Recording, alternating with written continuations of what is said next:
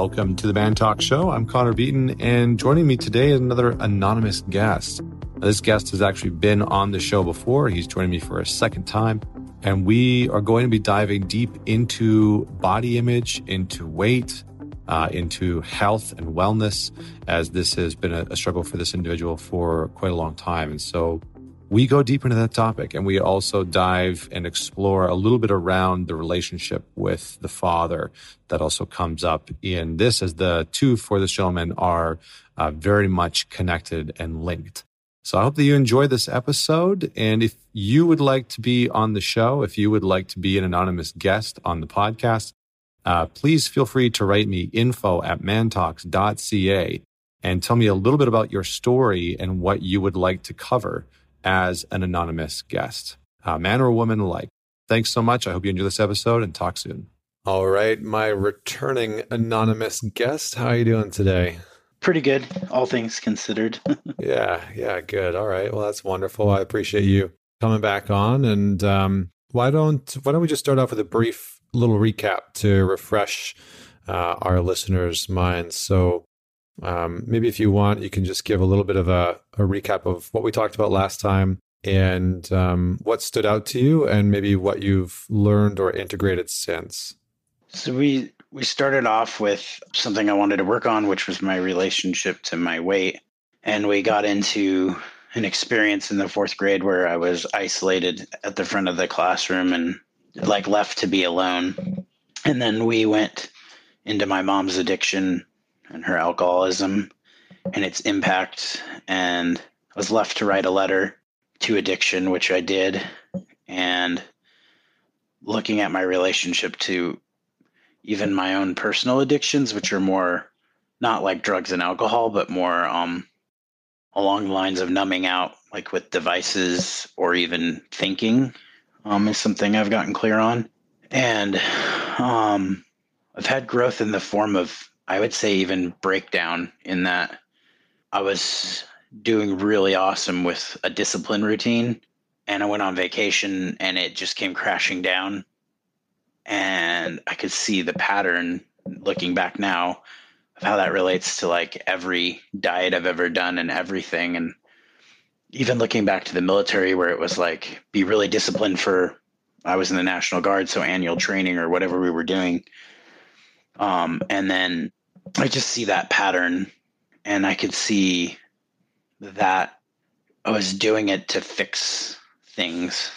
But the growth has been awareness in a big way, and seeing where I numb out from life as a way of coping with things, devices or thinking. I think I said that already. Just that huge awareness there, and sense that like kind of reckoning of going from being on top of the world with being very disciplined to having it come crashing down. I was challenged by one of the men in my group in the Alliance to take baby steps. Like, don't meditate for 30 minutes, meditate for 1 minute, and as an example. But I went through and set really stringent boundaries around my phone. And I have to have it for work. So it's in my office with me during the day, but I make a big effort to put it behind me on the bookshelf that you see. That way there's like an interruption between grabbing it and, am I grabbing it because I need it? Or am I grabbing it because I want to numb out? And then in the evening, I was leaving my phone in my room, in a separate room, so that I'd have to go grab it and be intentional about why I'm accessing it. Good. So some pretty powerful shifts since the last time we talked. It sounds like a lot has unfolded. I really appreciate you bringing in the awareness piece around that cycle that's shown up within discipline, and that cycle that's shown up between discipline and the diets, and having that sort of play out. And this is a very common thing, right? I mean, I've definitely experienced that, but it's a very common thing for a lot of people to try and swing the pendulum to the other side, right? It's like, I've been undisciplined and now I'm going to be hyper-disciplined. And that's what I really want. And I think that if I get to this hyper-disciplined state, then all my problems will be solved. But, and so the pendulum sort of swings back and forth. And it's very much like that with the diet culture, right? Of like, you know, I'm going to eat unhealthy, I'm going to eat whatever I want. And then I'm going to restrict and constrict everything that I intake to such a degree. But the problem is that those things, you know, pardon the metaphor, they feed off of each other, right? Because when we're in that hyper constricted, restricted phase of what we can or can't eat, it generally, you know, if something that we're working on will create this desire to have that freedom again, to do whatever the hell we want, to eat whatever we want, whenever we want. And it'll oftentimes push us back in that other direction. So just a few questions on that. One, why did that stand out with you? And two, where do you feel like the origins of that cycle are for you? Like, what are some of the things that cycle of swinging the pendulum from one extreme to the another, like, what does that feel familiar to for you? So the first question, why it stood out to me, I think when the cycle repeated, and it repeated in something, I was caught off guard because it repeated in a place that I didn't expect it.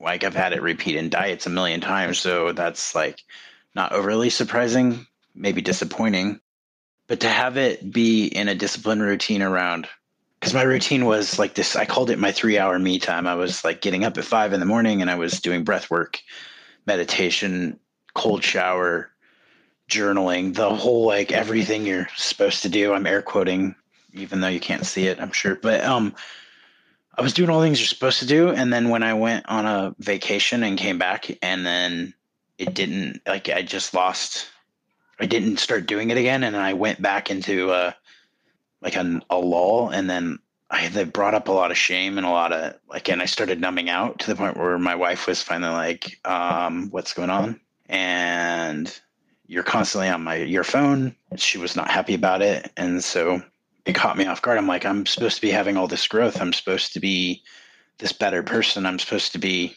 like lots of things. I'm saying I shit all over myself. And so with the growth, though, I was able to get awareness as to, like, wow, like, it just hit me in a way where I got a different point of view on it. So that was why it stood out to me. The where it came from, I'm trying to get grounded in that. The first time I did a diet, I was probably in the 5th grade, maybe 6th grade, something like that. And I witnessed my dad do it. He got out of the National Guard because of my mom's addiction. And, like, he couldn't leave us alone with her. So I watched him, like, balloon. And then after things got normal, he, like, went on this huge diet thing and got back in the National Guard, you know, like the whole. So maybe that was where I witnessed the pattern. And then I started it for myself. And when I was in the 8th grade, I was a wrestler, and I played football that year, and I was a heavyweight. I weighed like 160, and I was a pretty heavy kid. And I started wrestling, and by the end of the wrestling season, I was wrestling like 130 or something like that. I went on a regimented, disciplined diet as an 8th grader, but it worked. I lost a lot of weight, and I got down to, and I made varsity wrestling team, and, like, all of a sudden, like, but this was the big thing. Instead of being like this outcast fat kid, all of a sudden I got attention from girls, and people wanted to be my friend, kind of thing. And so I can see how I internalized that as, I have to do this to get people to like me. And it kind of reinforced that feeling of, from the last time I was on the podcast, when I found myself at the front of the classroom by myself, and my mom had told me all those things that no other kid liked me and all that. And I could put myself back in saying, like, on the playground, I can remember telling myself, I'll do whatever it takes to get these kids to like me. Like, I think that got reinforced. How are you feeling right now as you say that? It's something that I've already gotten aware of, so I'm not, like, shocked by it, but I am shaking, I guess. I can feel the energy of it. Yeah. Can you label the emotion that's there? Sadness, I guess. Anger. Guess not. The first thing that came to mind, and I guess I put it out, was determination, but that's not really an emotion. Okay, so some sadness, some anger, a little bit of focus, right? There's an intensity to it. It sounds like a little bit that there's somewhat of a correlation between weight loss having a function, right? That like even what you described with your dad, it's like there was a purpose. He had a mission that he was on. And, you know, for him to go back into the National Guard, and for you, very similar thing. It was like there was a purpose, there was an external function and reason for you to, you know, go on that diet and be highly regimented. How does that land for you? Does that feel true? What do you experience when I say that? Very true is what I would say. Mm-hmm. Mm-hmm. What was it like for you? Because you served, right, in the military? Yeah, I was in the National Guard. Yeah, in the National Guard as well. Yeah, so a little bit of following in Dad's footsteps. Yep. Mm-hmm. Did you ever see him struggle with weight as well, or was it mostly, yeah? Can you speak to that a little bit? Yeah, I mean, he was a yo-yo dieter just like me, I think. And even in my adult life, I've experienced shame from him in the sense that the first thing he says to me every time I see him is, "Hey kid, you sure need to lose some weight," or something like that. You know, it's like, I know it's coming from a place of he's worried about me. Cause I'm not, and since I've gotten out of the military, I've gotten to a point where I'm not healthy. I guess I lost my train of thought. It's okay. It's all right. Yeah. So I was just saying there's a little bit of a similarity there between you and Dad. Yeah. Yeah. What was it like to watch him? You said he was a yo-yo dieter. What was it like to watch him sort of go through those cycles of being in really good shape and sort of being strict with himself? And what were some of the commentary that he would say around his diet? Like, just give us a little bit more context for what the experience was like for you. Oh, I've never really looked at it like this. I think I experienced it with him in a way because I remember when he got in really good shape and he got kind of back to going, and then like his persona changed, like he became happier, but I tagged along with him everywhere. So I remember he went to the park every day and he would run laps, and I rode my bike alongside, and I had gotten a speedometer on my bike and I measured, and I had sidewalk chalk, and I marked out all the miles for him. And then one day I decided to start running too. And I kind of shocked him because each lap he came around and expected my bike to be riding around, and it was still there. And I think I ran 5 miles or something like that. And I was in the 4th or 5th grade, and I was a chubby kid too. So that was like kind of a feat. And then my dad put me in a 3K or something like that.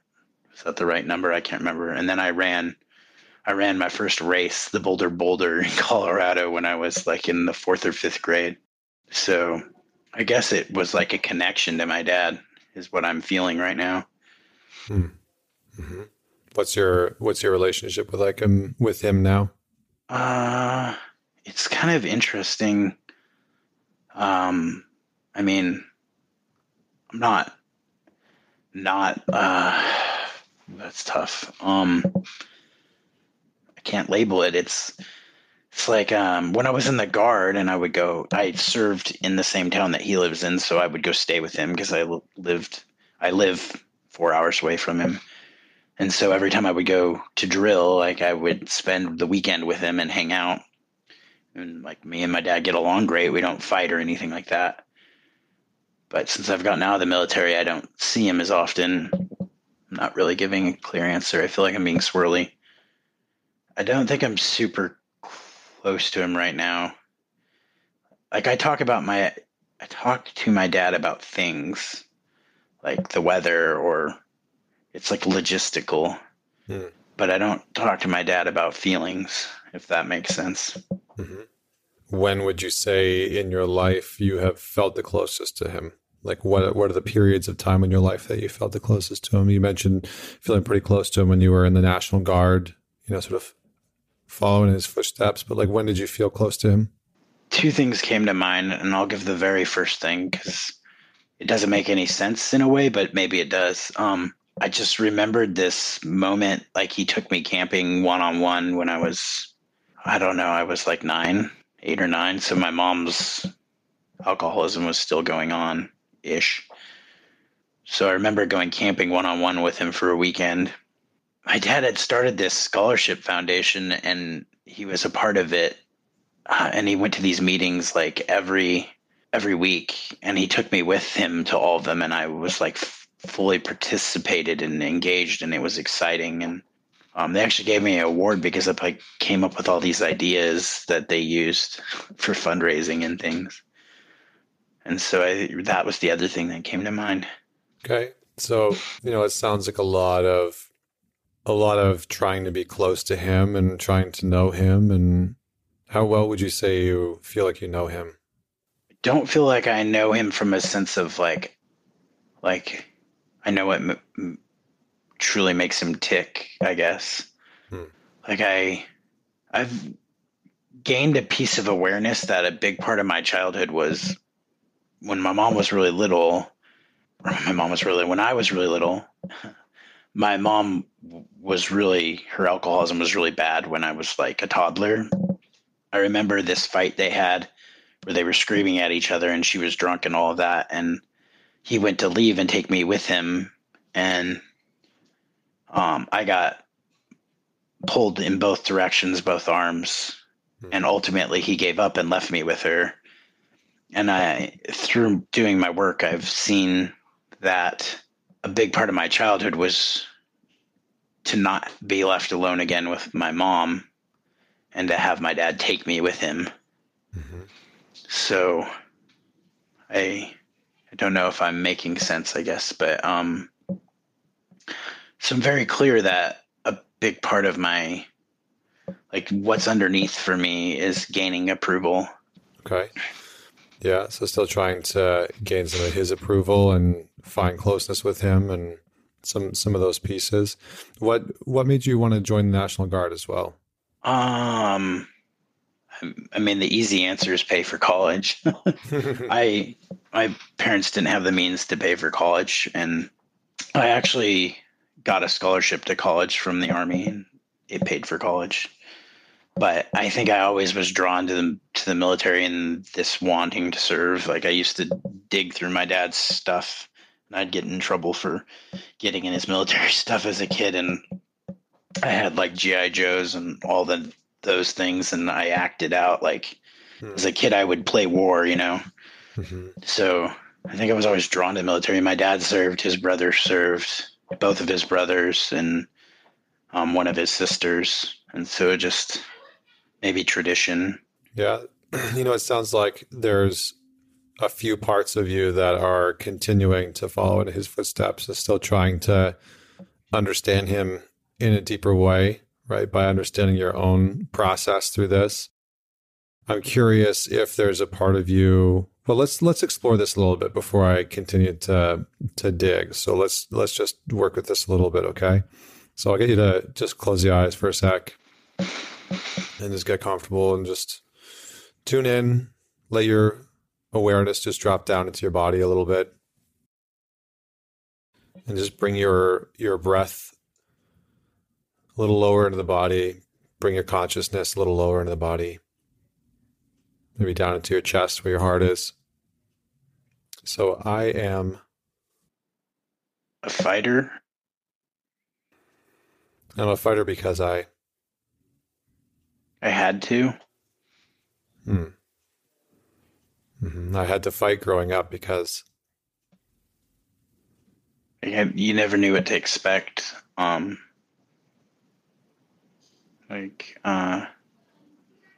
think for my dad's attention, of course, because of not wanting to be left alone with my mom. Yeah, and how I've been fighting her addiction is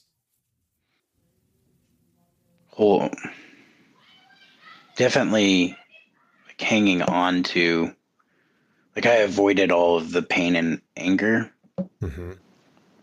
but also control. Like, I guess I'm going a little bit later in life here, but like controlling my environment so I avoid the feeling of failure. Hmm. Okay. Another deep breath.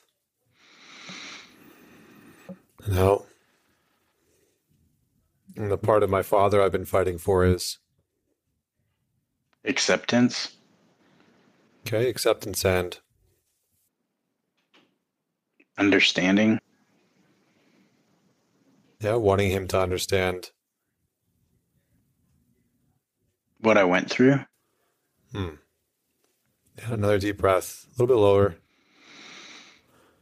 And out.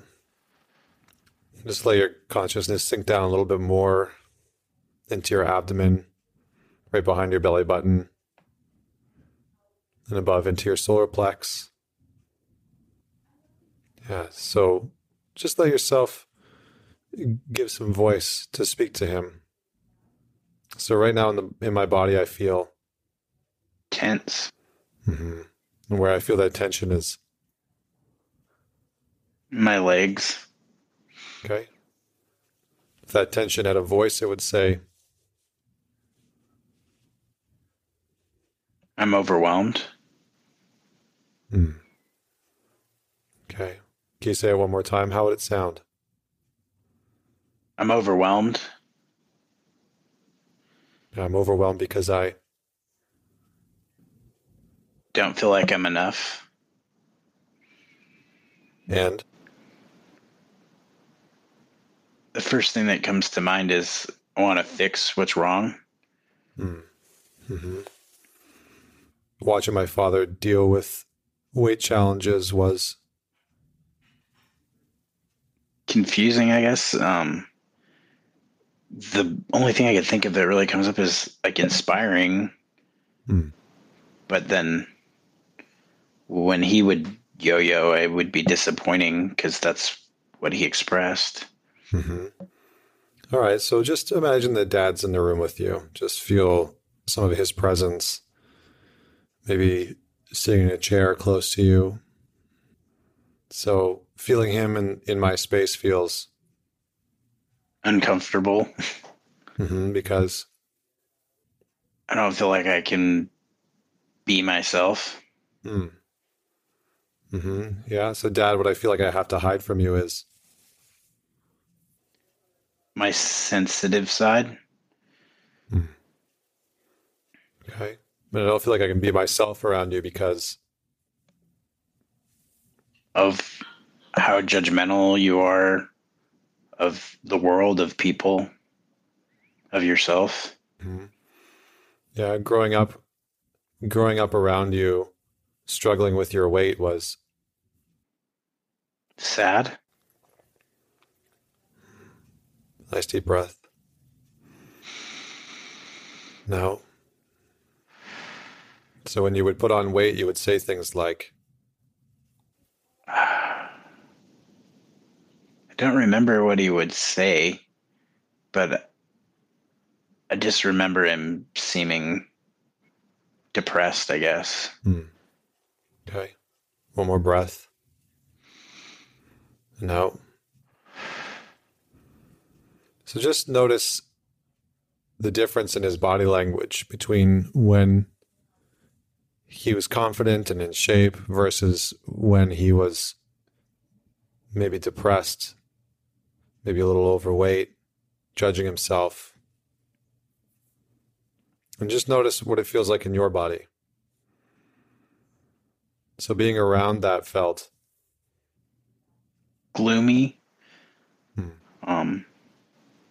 Like right now in my body, I feel just tension everywhere. Like my legs and my arms they feel like a spring that's been coiled up. Hmm. Yeah. So feel into that tension. Stay with that spring. Stay with the quality of that energy. Maybe let it compress a little bit more. So where do you feel it the most? In my legs right now. Mm-hmm. Yeah, just be with that. So if this tension could speak to my father, it would say, why did you stay? Yeah, why did you stay and deal with my mom? Yeah. I've always wondered why you didn't take us away from it. Yeah, keep letting that tension be there. Keep letting it speak. Breathe into it. Maybe just let yourself make fists. Flex the legs a little bit. Really accentuate it. Feel that tension. Maybe flex your feet a little bit. I needed you to take me away from her because... it was dangerous? What was dangerous? My mom's alcoholism. Yeah, being around it as a child was... scary. And I felt like you failed to... protect me. How would it say it? How would the tension say it? Let it voice it. Why didn't you just man up and leave? How would it say it? Why didn't you? Why didn't you just man up and leave? Why did you let her addiction run your life? Yeah. Nice deep breath. And out. Yeah, your addiction was, this is still to him, your addiction was? My mom, I think. What about her? Her making her happy. Maybe her craziness. Yeah. Addicted to the roller coaster, addicted to the yo-yo, addicted to the chaos, right? Back and forth. Showed up in his relationship, showed up within himself, showed up within his weight. Not a sort of normal classic addiction, but still a draw, a connection, attachment. Didn't want to let go of it. Nice deep breath. And out. Yeah. So now I feel... this is... still feel frustrated. I've actually had this conversation with him. I went to see him about a year ago now for a weekend, and we had breakfast, and we were talking about my mom and things, and I asked him, why did you stay? Like point blank, why did you stay? And he looked at me. It's like, that's what you're supposed to do. But yeah. I think I kind of knocked him off balance a little bit, because the rest of that weekend, even my sister was like, there's something up with him. Like, what did you say? Yeah. And when I heard him say that, how I wanted to reply back was, it's so hard. I don't know. I don't think I let myself go there. Yeah. Well, when I heard it, I felt, what did it feel like to hear him say that? It's what you're supposed to do. Frustrating. What else?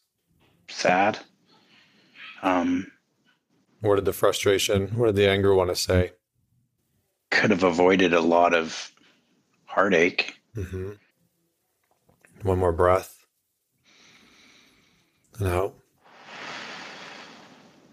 Anything else you wanted to say back to him? What would it sound like? What would the anger and frustration sound like? This is what you're supposed to do. What did you want to say? That's fucking stupid. Try and say it. Try and say it without the laugh. It's fucking stupid. Like he gave up all of his dreams. Say it to him. Say it directly to him. You gave up all your dreams for my mom. Yeah, and watching that as a boy was disheartening. I needed you to teach me that. You need to put yourself first. Yeah, saying that feels... like empowering. Sort of like one of those aha moments, I guess. How come? Well, for one, I think I've always looked at my past and at myself and the things that happened. And I've always kind of pinpointed them at my mom and her addiction because that's where all the energy was. Mm-hmm. But I can see, like, it just kind of, it's easy to just gloss over my relationship with my dad because my mom's took up so much space. Mm-hmm. Mm-hmm. Yeah. So he enabled a little bit. You feel like he enabled it. Hmm. So, Dad, I needed you to. Needed you to take me away from it. Mm-hmm. And I need you to show me that. It's okay to say no. Mm-hmm. What else? That. It's okay. I needed you to. It's a hard one. I can't label. Yeah. It's okay. I needed you to teach me how to stand up. Accept myself. Uh-huh. And how to stand up for myself. Mm-hmm. Yeah. And to stand up against my mom. I mean, specifically her addiction. Mm-hmm. Yeah. You needed to learn. No one showed you how to stand up to addiction. No one showed you how to stand up to addiction, to love someone, but to stand up to their addiction, to say, I love you. I choose you, but I do not choose your addiction anymore. Don't choose it. Right? So you're still choosing your own addictions. You haven't fully stood up to them. That's why this back and forth pendulum keeps happening. What you were shown was coping. What you were shown was alleviation, right? To alleviate the symptoms for a little while, to alleviate the unhealthy habits for a little while, to alleviate the coping mechanisms for a little while. They always come back stronger, bigger. What do you experience when I say that? I guess I feel like I'm sort of just floating right now a little bit. I mean, it just makes sense. Maybe a little bit of hopelessness. Uh-huh. Okay. Yeah. So stay there with that. So close your eyes again. Take nice deep breath in. So where I feel that hopelessness in my body is? Right here, like in my belly, I guess. Mm-hmm. It's actually really hard to feel there. Okay. How come? So I've covered it up. Mm-hmm. Like even now, like just shame. Like if we have friends over or whatever, I find myself, if I'm sitting on the couch, I'll put a pillow between me. Mm-hmm. To cover it up. I think I remember a podcast that you had where you said that you had shame on around your stomach, and it was like this feeling of wanting to cover it up, and I'm like, that totally resonated. Mm-hmm. Okay, so put a hand over top of where you feel it and tune into that part.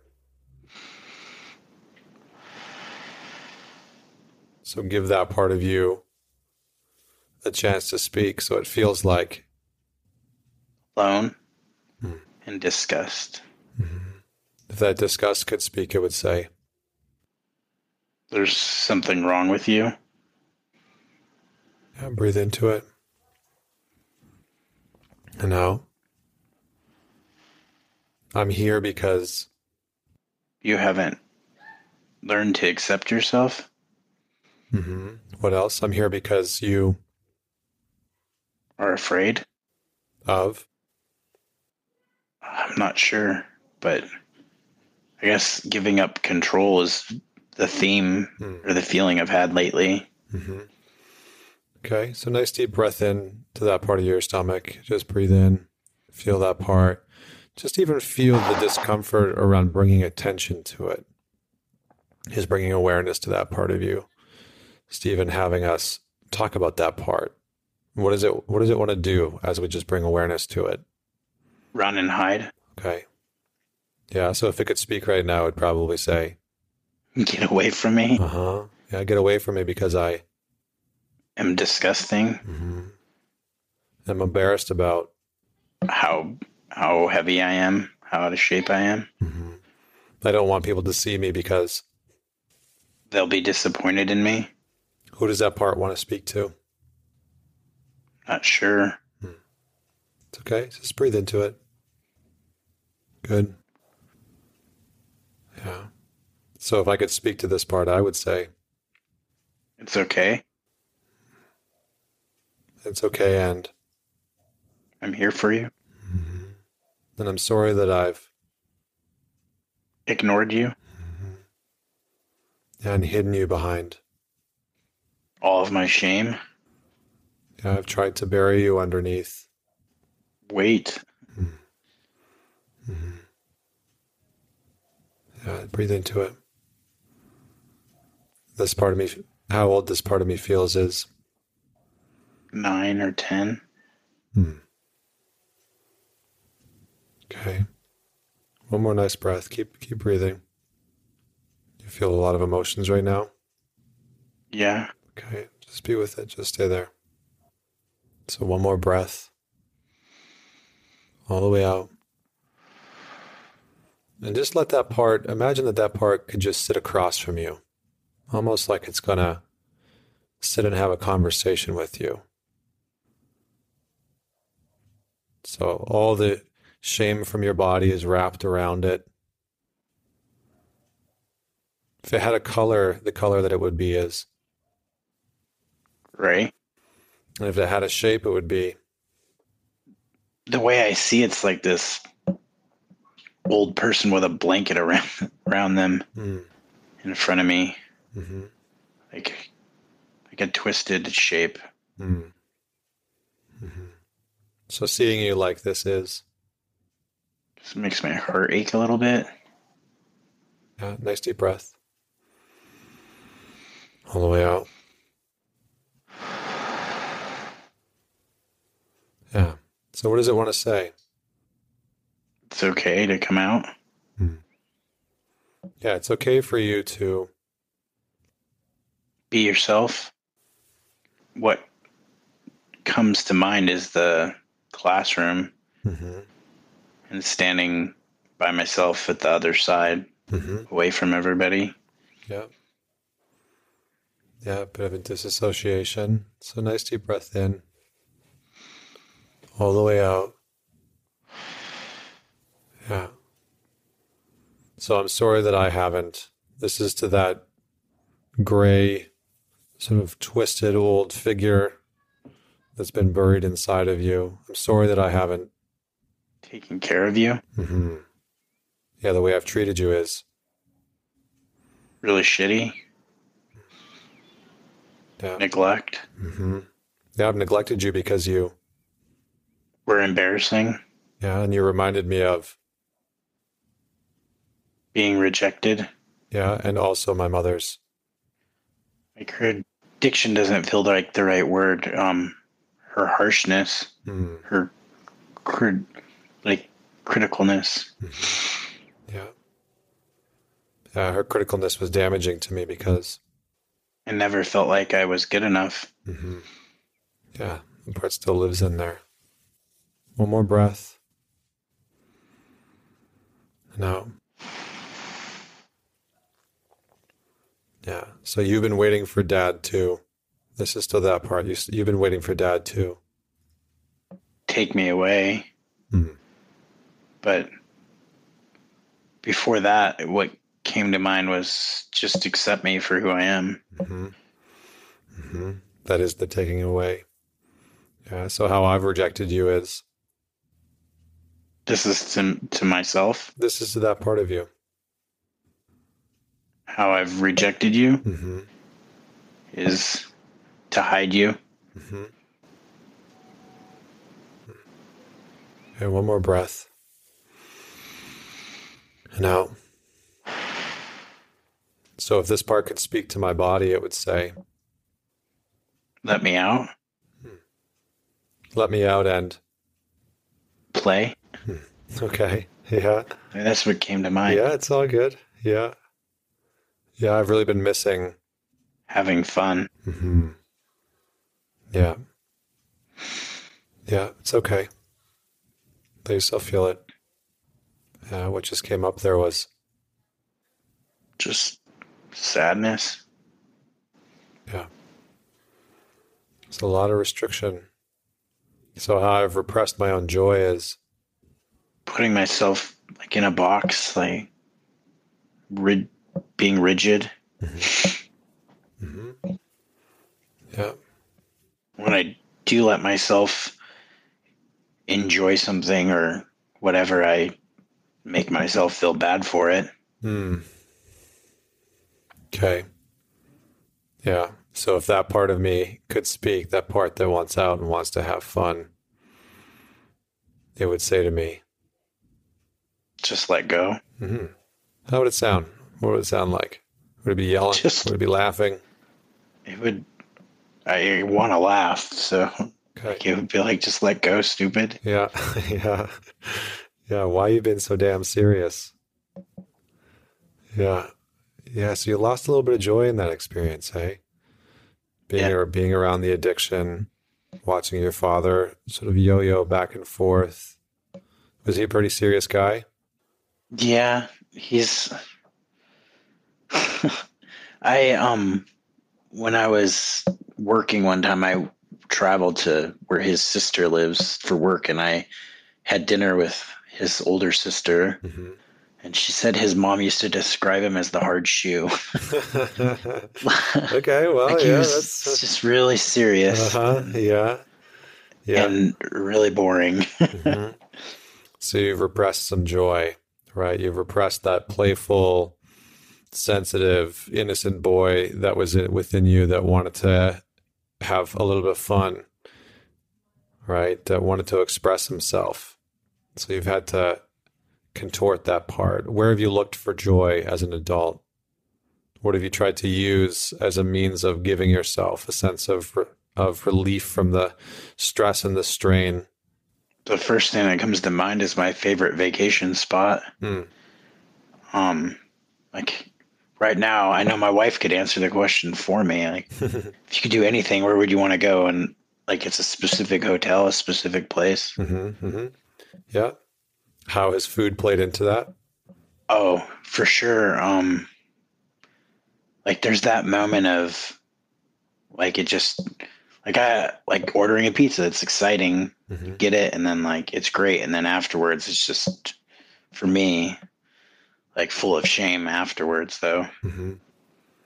Yeah, so that's part of the cycle, right? Is that there's in a few of these experiences that we've talked about and gone through at the last podcast and this podcast, the last session, this session, there's a lot of experiences where your sense of joy has been enmeshed with shame. You know, the experience with your father, the experience with the school, some of the experiences that you had with your mom, they're all sort of like constricting the joy within you, the innocence within you, the child that just wanted to sort of be free, you know, and to express himself. And it sounds like there's a part of you that's been trying to reclaim that. And it's, you know, it's very common to use coping mechanisms as a means to get that, right? So using alcohol or, you know, drugs or video games or porn or food as a means of, it's like, I'll get this hit, you know, but then there's shame after. And so there's that shame cycle that you grew up around. That totally resonates. Okay. I think I've started to see that through all of the work and mm-hmm. letter writing and all of those things, mm-hmm. like the work in the Alliance. Yeah. Yeah. I mean, you know, I think there's a few other steps that we could take to kind of get in touch with the body. But I think what I would love for you to do is to start to bring a little bit more playfulness into your day to day, you know, to look for opportunities to infuse some of your work, infuse some of your activities, infuse family time with a little bit more playfulness, a little bit more joy, to break out of that rigidity. You know, I think you've adopted some of your dad's rigidity. You've become him in some way. And there is this very jovial, lighthearted, you know, sort of like a bright person that I can see in you all the time. He's always there, but he's hidden, you know, and that manifestation that you brought forward, that withered up, you know, the old guy, the old figure, you know, wrapped in the gray blanket, it's very much indicative of like, that's the part of you that has been malnourished, you know, and it's that joyful part of you that's been malnourished. So you've been sort of feeding yourself in a different way to try and bring yourself some semblance of happiness or joy. So try and find some opportunities for play. Try and bring play into everything that you do, right? Like a sense of like lightheartedness and a sense of just for a bit, right? A sense of like youthfulness, right? Into how you prep meals, into how, like what you're ordering, into all these experiences, especially around food itself. Like bring some joy and playfulness into it in a way that's going to not leave shame on the other side, right? In a way where you're going to get to continue to experience some of that joy. So that's one thing. And then the second thing, you know, this is where I wish that we had weekends, because you could come and do some physical work, but I think you need to start to work on releasing some of that physicality. So, you know, you can practice you having your own hand over that part of your abdomen where you sort of feel some of that constriction, some of that tension. I think it'd be good. I don't know what the relationship is with your wife, to be able to maybe do a little bit of like some exercises where, you know, you can lay and breathe and you can have her hands, you know, on your legs where you feel that tension, or on your arms where you feel that tension. And it doesn't have to be anything other than you acclimatizing to having people literally touch the parts of you that are holding shame, right? And so, again, I think I described this before, you know, I've had my wife put her hand on my stomach where I felt a lot of that shame, a lot of that anger, and to just breathe in and get comfortable with the sensation of somebody sort of touching this part of my body where I hold a tremendous amount of shame and anger. And so you might want to do that as well, right? Have her put some hands on the part of your abdomen where you feel that shame, and you tune into it. And to feel into that, you can also, you know, there's certain practices or practitioners you can go and work with, right? Like somatic releasing. We didn't do a lot of that in this session, but maybe next time we'll do like a somatic release where you can start to work with that part a little bit more. Rolfing could be another good one. ROFL. That could be a good practice to look into, but to really start to find different ways to release some of the shame that has been repressed and held on to, because that's really what you've stored. You've stored a tremendous amount of shame, you know, embarrassment for mom, for the addiction, for her addiction, for the roller coaster. How does that land? The touching the stomach thing is like queasy. Yeah. Like my wife knows I hate it. Like, or if my kids are jumping around and having a good time, if they touch my stomach, it just is like, I get upset. I'm like, don't touch my stomach. Yeah. Yeah. So there's some space there. So maybe we can work with that next time. Okay. All right, my friend, we're going to have to wrap up here today. Thank you so much for joining me again. And for everyone that's out there, again, please share this episode if you know someone that would benefit from it, or even if you think that you know someone that would enjoy listening to it and tuning in for their own development and awareness. Thank you very much, anonymous guest, for joining me. And until next week, this is Connor Beaton signing off.